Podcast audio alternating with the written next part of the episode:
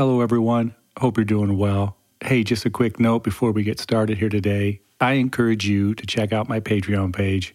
That's Patreon, P A T R E O N dot com forward slash Jonathan underscore Foster. If you subscribe to that page, you'll get resources and posts, and you'll be aware of some of my writing before it goes public, and you'll get access to videos, different kinds of things. I can't even imagine why you wouldn't do it. So I dare you to check it out. Thanks, everyone.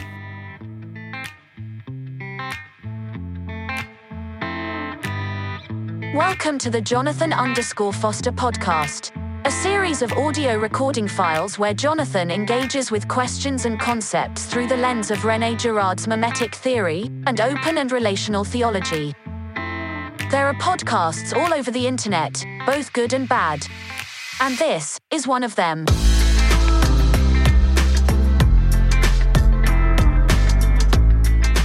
This season of the show is called Frequently Asked Questions. And today's question is all about parenting, about the difficulty of raising children in a church when you're suspicious that the church isn't always the healthiest place. Make sure to like the show, leave a review, and sign up for Dr. J's newsletter at jonathanfosteronline.com. Thank you, Alice. Hey, you doing well? I am doing well, thank you. That's good. Well, yes, as Alice mentioned, today's episode is all about parenting. It's dedicated primarily to those young parents, those of you out there who are like you're still interested in love and Jesus and grace, but you're a bit maybe suspicious or leery or wary of what the church, you know, the kind of baggage that can come along with raising your kids in a church. And so you kind of feel stuck. And so we're going to talk a bit about that. I'm also going to invite my friends Jess and Ryan Lambros to weigh in on the subject matter. Uh, Jess is a counselor. Ryan is a life coach. They both have a lot to offer in this area as each of them are dealing with folks um, in their arena all the time that are deconstructing and reconstructing and trying to parent. Also, they themselves are parents. So you're going to hear some of them um, here on the on this podcast, but also you know how it goes by now. If you've listened to some of the other episodes this season, you know I'm taking the conversation with them even further on my Patreon page. So I hope you'll check their conversation out there as well. I'm not sure when this episode drops. The book may already be out, the latest one, but if not, I tell you what, go to jonathanfosteronline.com to get the latest information. And if you sign up for my newsletter, you'll even have an opportunity to get a free copy of the book. But if this is out later in October, then yes, the book should be live at all fine digital retailers. It's called Theology of Consent Mimetic Theory in an Open and Relational Universe. I think it's going to be helpful for lots of people. Uh, I know it's been helpful for me and meaningful for me as I've worked through this stuff over the last three years just trying to make headway as to what I thought about, you know, the best way to describe the nature of reality theologically, anthropologically, psychologically. So I think I'm landing on some good stuff. Not surprisingly, the thing that I'm most captivated by is the concept of love. And what I think the fundamental characteristic of love is, which is consent. And so I write about that. I bet you'll dig it. And also, if you do, if you left a review on Amazon or wherever you buy the book, that would be super helpful too. All right, enough of that stuff. Glad you're with us today. Like I said, we're going to talk with Ryan and Jess in a moment. Uh, but first, let me just offer a few thoughts about parenting.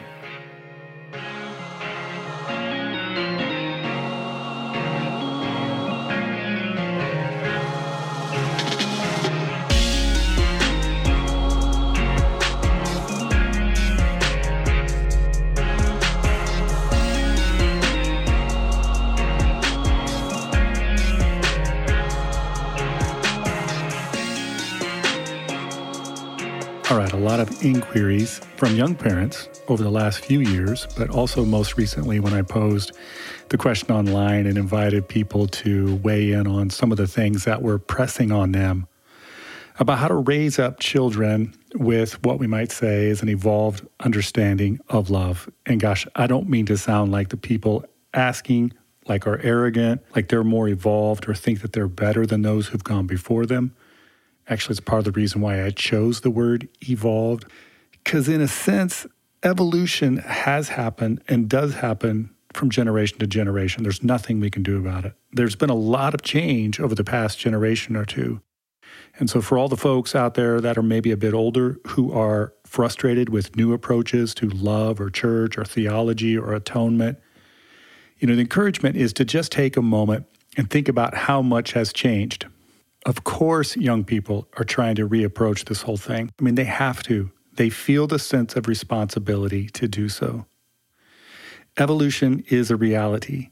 Nothing stays the same, not even God. In open and relational theological frameworks, God's primordial nature always stays the same, and that nature is love. But her consequential nature, it's got to change. That is how God loves. If something is love, it will change eventually. I mean, how could it not? Could the lover be unmoved by his beloved's request? Could the parent be unaffected by their children's overtures? Well, how much more so with God?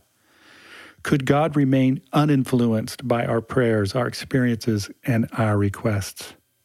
Love actually requires change. Love requires vulnerability and risk. So, parents who are wrestling with this church and theology and love as it pertains to their children are doing really honorable work maybe in some ways the most honorable work. So, in an effort to bring you some healthy conversations around this topic, uh, first I want to point out that I had a great video conversation with my friend, Pastor Libby, and it's on my Patreon page. She brought up some really nice resources. And as we've already mentioned, today uh, I'm going to talk a bit with my friend Ryan and Jess. Both of them are coming out of the evangelical world. They're currently not at a church, but are still very much interested in Jesus and love and health. And obviously, you can imagine from their vocations, they both deal with a lot of folk who are having all the same kinds of questions that they are as young parents. First of all, I thought it might remind us of a couple, three things. Number one, if you love your kid enough to be wrestling with this concept, well, it's evidence that you're already on the right track. I know as parents how easy it is to have like super high expectations to want to know the very best for our children. But when we slow down and we kind of think through it with normal human expectations, we realize there's there's just no way to know the very best route sometimes. I mean, life is complicated. No one knows the future. We're not even saying that the divine knows the future. There are a complexity of factors involved. There are all kinds of things going on with parenting. So, perfect knowledge and behavior isn't possible. But speaking of perfection, um, I love the definition, and I can't remember for the life of me who said this or who wrote this, but it's helped me a lot. It's the idea that God's perfection is living with our imperfection. I probably resonate with that definition a lot because I'm someone who came from a church context that talked a lot about God's perfection and our need, therefore, to be perfect. So I can tell you personally that that redefinition of perfection, it's life-giving.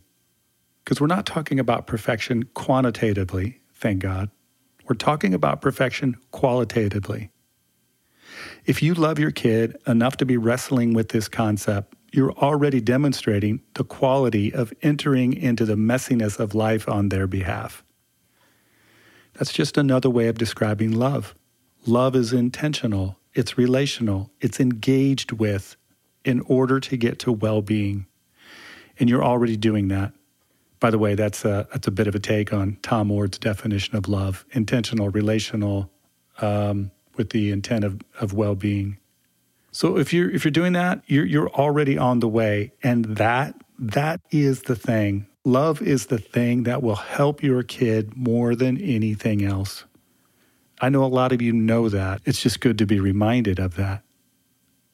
An evolved way of Christian parenting is to recognize that love is the theology. The church is important, sure, and I don't think we'll ever do away with needing community. But there are seasons in life when the community, it's just going to get in the way. It's just going to get too concerned with like capital T truth, propositional ways of being with the rules. And the community in those kinds of settings can often be the primary place where young people wind up learning about shame. The evolved Christian parenting move is to remove their children from shame fabricating environments. So, again, if you're open to that, you're already on the right path. I think you know more than you realize that you know. By voicing the question reveals the authenticity and intelligence that's already happening within you. And you are going to be bringing that to your child. So your child is lucky to have you as a parent.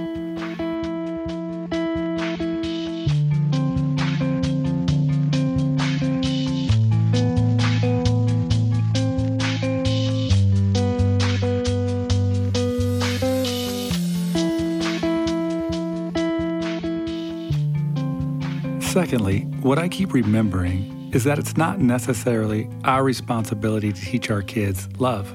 Rather, hang on here, uh, our responsibility is to be open to love and to recognize that most of the time, our kids already know it better than we do.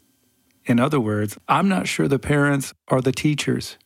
I think the children are closer to love than us, and as such, they are the teachers. We are just the students. We're the ones learning from them. So, this responsibility you feel to teach them, it might stem more from an omnipotent, like top down, hierarchical kind of a thing than it does around love. So, flip it around. Recognize the responsibility is to learn from them. I mean, they have advantages that you and I don't have. I mean, they're not deconstructing anything like you. They haven't had baggage like you have had.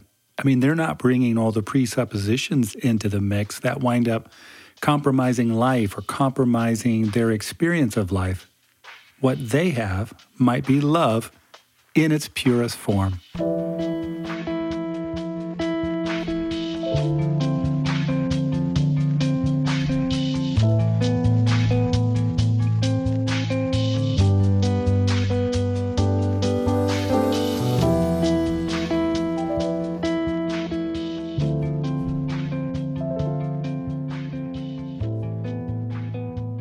Okay, we're on a roll now. So, thirdly, I want to offer something a bit more specific.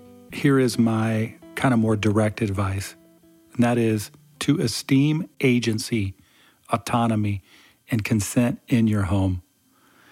I have come to believe that healthy theology is theology that empowers people to believe in themselves and to believe in God. Much American Christianity does not do that.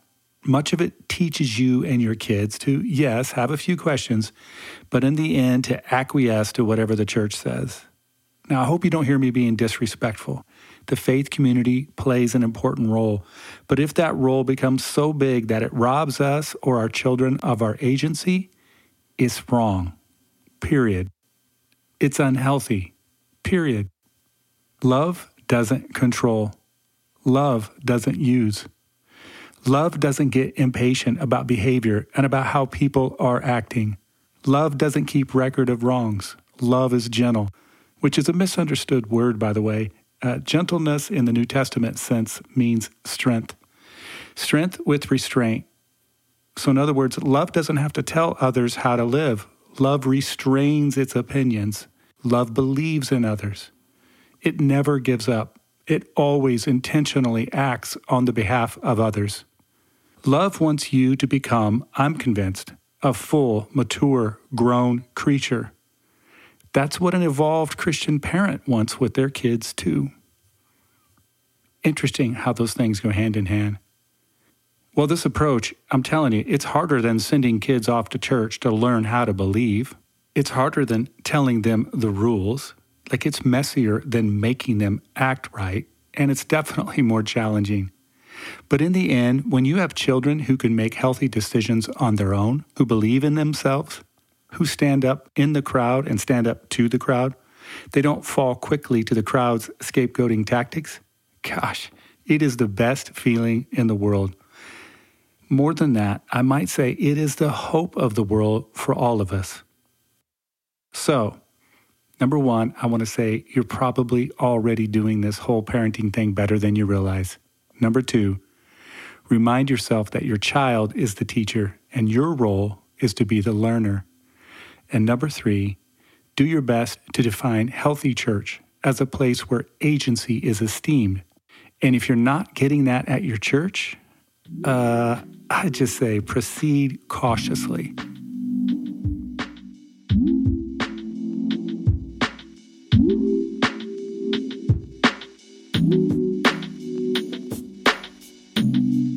I got a video from my sister recently. It's of her grandson. This would be my what great nephew. He's six. I think he's in kindergarten, and he's showing off this school project to his mom. Is telling her all about it. He's super proud. Apparently, he got good comments and remarks from his teacher. And then, by way of commentary, he says, "I just knew this was going to work out for me at school." I love that thought, that idea. How proud he was my imagination kind of blew up thinking about you and your kids when I watched that video. They will likely never say those words about your parenting, about your home. But by faith, I believe that if you keep after it, they'll be emoting in a way. They'll be responding in a way that essentially tells everyone, I just knew this was going to work out for me in this home.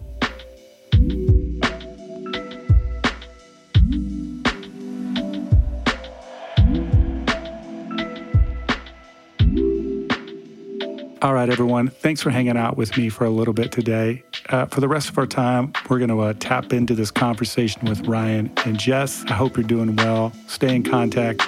Peace, everyone.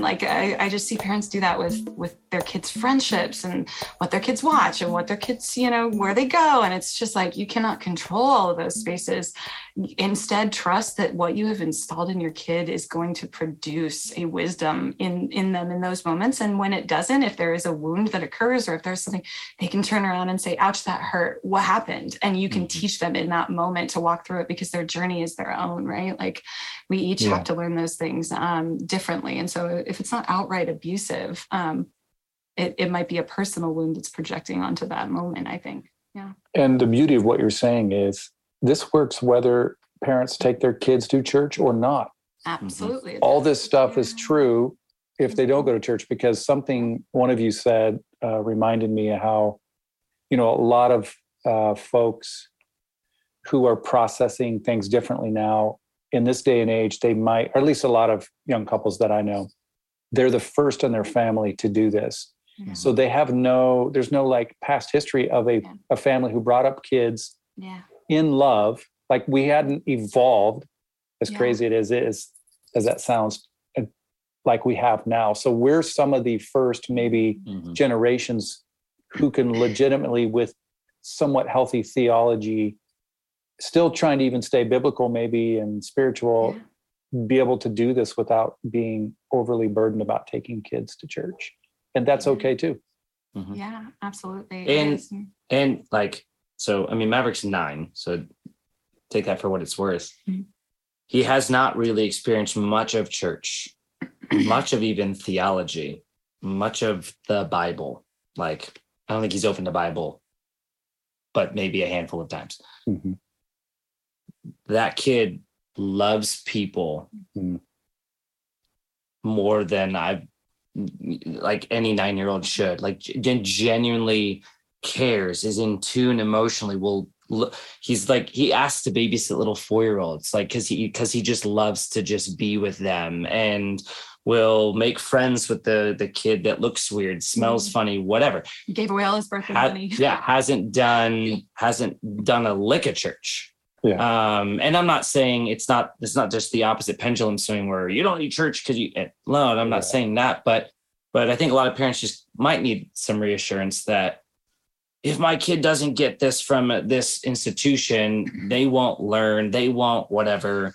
Um, and no, that you get to embody and show them that and monkey see monkey do well, like on the pioneering stage of like what you said like they don't have a map or a framework as parents and that is especially if they don't transition to something else right like if it's like mm-hmm. i'm stepping out of something and like i said stepping into like the unknown of like I don't want to integrate something else yet. I'm not sure what I want to hold. And I actually think, generationally speaking, like we're seeing a lot of that people stepping out and like what do i need to fill in here? And it's it's been super cool to watch people get creative to actually critically yeah. think like i can make my own version of this my own map that generationally it's going to be something different. And it's based more out of that space of love i think. Like i mean our kids have like such an eclectic blend. Like i do a lot of energy work and and like Maverick and I will like, he'll sit and tell me what, you know, my chakras are misaligned, mom. And I'm just like, oh my God, my mom would have shot me as a child.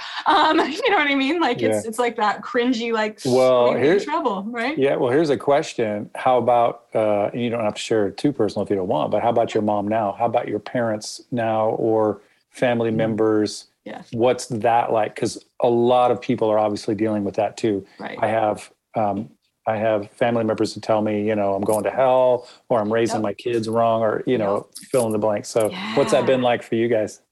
But I get a lot of friends like you that are like, we can't go to Thanksgiving dinner. Like this is gonna, and what do I do? My my my parents are gonna tell my little girl um, all this stuff of theology, and you're gonna go to hell if you don't love Jesus, and all this stuff, and patriarchal abuse, like all of that. Um, and it sucks and it's it's it's painful. Um however i think a lot of it is being clear uh from with your with parents to just say i want authentic relationship with you. Like i'm not choosing my path my theology my my spirituality over you I want authentic relationship. This is where I'm going. This is what I believe. This is what I hold to. I'm not going to apologize for it. This is what I think is best, most healthy, most safe for our family. And I want to have relationship with you, but I can't force you to have relationship with me. And so if you can't authentically have relationship, if you feel like you have to pretend in order to maintain this relationship, I don't want that for both of us. Um, I don't want that for you. Is there a way to to fix that? While still holding our own authenticity and and true self. And if not then we need to that's going to be a different conversation. So providing that clarity that's a really hard conversation to have but you can't hold the other party responsible if you don't have that conversation. Um again you can't be conflict avoidant. Well and and i again i think it goes back to what i said about is is it abusive if if it's like if anyone tells my kid, "Hey, you're going straight to hell," like we're we're not going to have a relationship. That's the end of that one because that's just abusive. But I don't. I'm not fearful. Like his parents will still ask, like, "Hey, can the can the boys do summer summer you know VBS. little VBS?" And I'm like, "Yeah, if they want to." like do you guys want to yeah okay great and i'm not afraid of what as long as it's not abusive mm-hmm. right because i'm not afraid because to me i'm like okay so so grandma said this thing or so grandpa integrated that like like those should be conversations we're having not things that we're covering up ears to you know what i mean? So to me if it's not outright abusive um, yeah that's what grandma and grandpa believe and you know that's different than than you know what mom and dad believe but what do you think about it? And how does that make you feel? And you know and if it's abusive we have to have a conversation or they feel but, shamed that's a that's yeah. a big mm-hmm. thing like yeah it is abusive, but it's yeah. a it's a sub it's like a it's very subliminal messaging. Yeah, yeah, yeah to yeah. where they feel something's wrong with me because I don't agree with, or I, you know, our kids are a little bit more loose with language. Um, so little, and I've they hold that language with their Mimi and Pop Pop, yep. and and if my parents shame them for that, then we'll have a different conversation. Now, my kids also know that when you're at Mimi and Pop Pop's, there's a different set of rules and respect. And that's that's like anybody. If you go to a friend's house and their friends, mom and dad say you can't have soda, you're not having soda. Don't ask them, don't sneak it. You're having water. that's their rule of their house. You know, it's the same thing, but yeah, it's honoring. It's shame like, is a big is a big thing right. that we we try to attune ourselves to with our well, kids. We've done such a such a good job of of attuning and building into our kids that like that stuff doesn't stick to them. They're just like, mm. I'm not going to hell. Carry on. You know what I mean? Like yeah, that they know right. who they are, that they really do like that's just not true. Like, you know, and if and to me, I'm like, if the shame, if the shame is sticking, um, that's because somebody has wounded us in that way, right? Like we're not born inherently feeling that. Like that's that's due to a nurture versus nature, you know, type of an environment. Like that the nature has taught you. Somebody told you you mm-hmm. weren't enough one time, and you started to believe it, and then somebody else said something, and somebody else said something, and so correcting those narratives and really getting into connecting to who they are. Hopefully, that builds up the stamina and the strength for them to withstand. Like when somebody says something like that, like like there's that's just not a core wound, right? Like I always tell I have a lot of clients, like we all have core wounds or attachment, like things within ourselves that are sensitive or raw, given what we've experienced, right? And so, like if somebody says, you know, Jessica, you're an idiot or you're stupid, like this doesn't stick to me, right? Like it's if it's abusive, I'm going to move away from it and it's whatever, carry on because that's not a core wounding space for me. Mm. I know I'm not, I know I'm not stupid but there are other spaces that can be more sensitive like you're you're too much you know what i mean? Like okay that somebody hints around that that's a core wound space that i've had to go in and kind of work through so that that doesn't stop me from being able to you know what i mean continue on my my way not let that impact me. Um, so i think really knowing where especially if you're transitioning out and wanting to reintegrate or transitioning out and wanting to like almost get a temperature check on like where you're wounded like do your own healing that way to see like man where where am i still believing lies about that stuff? And where are my kids too? Like oh my gosh they believe they're not good enough. And how do i heal that? And how do i go in and do that so that no matter what they're exposed to that doesn't stick to them? You know what i mean? That kind of work. And not to not to be super repetitive but it's the same thing with church. The things that kids notice and are affected by are not the same things that we are with our family. Right. right. So when the way that my dad parents my boys, the, my boys see it differently than I would see it differently because I have all my my own wounds from how my parents parented me. And when they parent my boys, am I projecting that, or have I worked through that healing to know my my boys are again still being safe and like obviously there's boundaries crossed, then we we have a different conversation. But how much am I projecting my own unhealed things with the parents, with my parents, with my sister, with all of that? How much am I projecting that onto that my kids are seeing that or embodying that? Mm-hmm. Like they don't have a clue most of the time. Um, and so we're so worried about that, the indoctrination, all of mm-hmm. that. Um, and they don't. The the kids just don't. And so I would first start with just what is unhealed with your mm-hmm. with that mm-hmm. um, first. Um, and then see how it reacts or responds. Because if there is authentic healing within that, like just said, like it it kind of brushes off. Um yeah, I'm not I'm not worried. I had a friend and his his parents are in the uh, Calvary Chapel movement, very extreme fundamental uh, church, and his dad was on staff, and they just had their first little girl, and she's 15 mm-hmm. months old, and he called me, and he's like, uh, what am I going to do? My my parents are going to indoctrinate. They're going to say all this stuff, and I was like, bro, you have at least three more years before she's even going to notice the first thing about that. Now, I, apart from yeah, if he's if your parents are abusively, verbally, like all yes, absolutely, they're telling your little girl she's going to hell at, at when she's three. That's going to affect yeah vibrational frequency. That's different. That's different. something it does impact. But but, but your know. parents telling her that we want you to love Jesus. We want she's gonna be like, my grandma and grandpa love me. you know, like, you know, they read me a bedtime story. It was a story from the Bible. Okay. Like all she'll probably remember is that they read her a bedtime story, mm-hmm. you know, mm-hmm. things like that. Um, and then we would talk through it. Buddy, I think I think you're more concerned because you have a lot of history with your parents saying that to you as a grown adult when you would go over after you've deconstructed. And he's like, Yeah, they still do that. I still get texts. I still, yep, I don't think you have to worry about that with your daughter right now. Um, maybe in the future, absolutely. But and that just it kind of just helped me realize, like, yeah, I think again we're we project that onto the kids, um, and that's not to belittle it or to minimize it. There is genuine. Yeah. I know that there's real hurt from oh, in yeah. families when when you leave. Yeah. I was I was just struck listening to you guys talk. You know, being being a parent is such challenging work.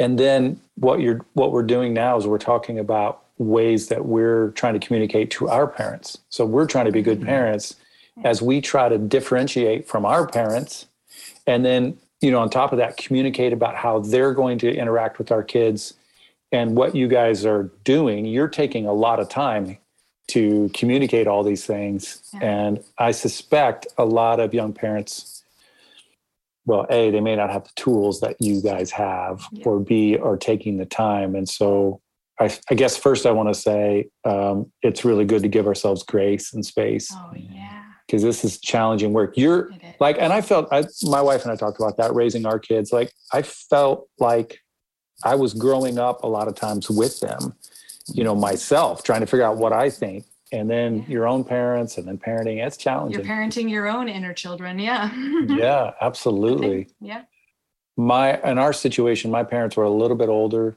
so um, there was already a little bit of generational gap probably helped mm-hmm. us and also i hadn't we hadn't really deconstructed reconstructed like we have until they were so old that it you know it kind of didn't yeah. matter but it's challenging find your yeah. tribe find your people like there's there's lots of these conversations happening eh, you know all over the place there so, like and you're not alone like I, I think any young parents would be like yup like so any old parents any parents yeah. of adult children probably are still like we're still trying to figure this yeah. shit out like you know yeah. so it's okay well and the in my dissertation studies i'm reading on trauma and specifically child trauma the biggest thing that has just been the most gracious thing for me is the brilliant psychologist said kids neural pathways get repaired more when a parent just says i'm sorry i messed up mm.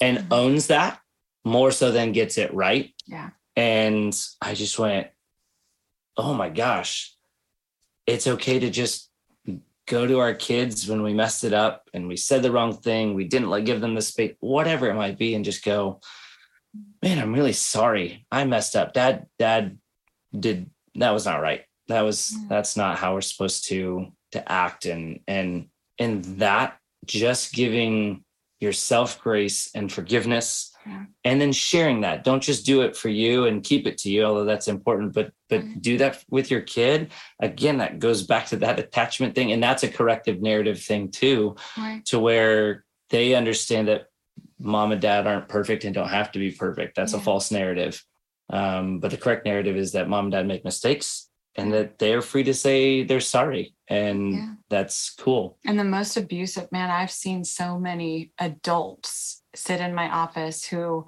really abusive stuff in childhood from parents and and they will still tell me all i wanted was for them to say i'm sorry and and they mm. want they want to be right we all want to be right in mm-hmm. relationship right like we mm. all have that capacity um we just want to feel safe and loved and connected in that way right and so mm. it really is you have no idea what laying that down and just saying i, I messed up but i'm sorry mm help me understand how to do better connecting not correcting your kid you know what i mean like just help me understand how i can do this right for you you know is Did you say connecting not correcting yeah, we yeah, always yeah. I always say that with a lot of parents, connect, not correct, right? Especially mm-hmm. like your teens. All my teen parents get super pissed off when I say this, but like by the time mm-hmm. your kid's a teenager, you're done parenting. Yep. Um, because they've got for the think for yourselfer part of their brain mm-hmm. online. And that's why teens get such a bad reputation. Um, they're so rebellious. No, they're just thinking for themselves. Yep. Um, and the only influence you are gonna have outside of shame and fear um, and and trying to control it you're just delaying until they're like on their own they're going to do whatever they want anyway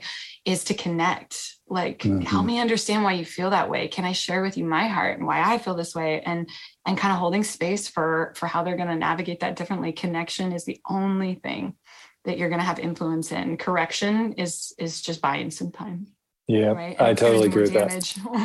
So, Totally. And and it comes quicker than you think, like you said. Yes. By by the time they're 12 or 13, you're you're basically done. And then You're by the time they get a driver's license, forget about it. Oh no, yeah, because Yeah, they're already that you've you've got precious few years, which people feel all this pressure on. But like, Mm-hmm. what do you want your kids to know by the time they're? It's not you need them to have memorized all of the stuff. You want them to know they're loved, Yeah. they're valued, they're safe, and they can do Mhm. this. Right? Like there's there's a handful of core action systems in our brain that need to to be kind of met to be able to thrive, and and that continued. I'm right here. Yeah. I'm right here. You know what I mean? And that's that's it. That's-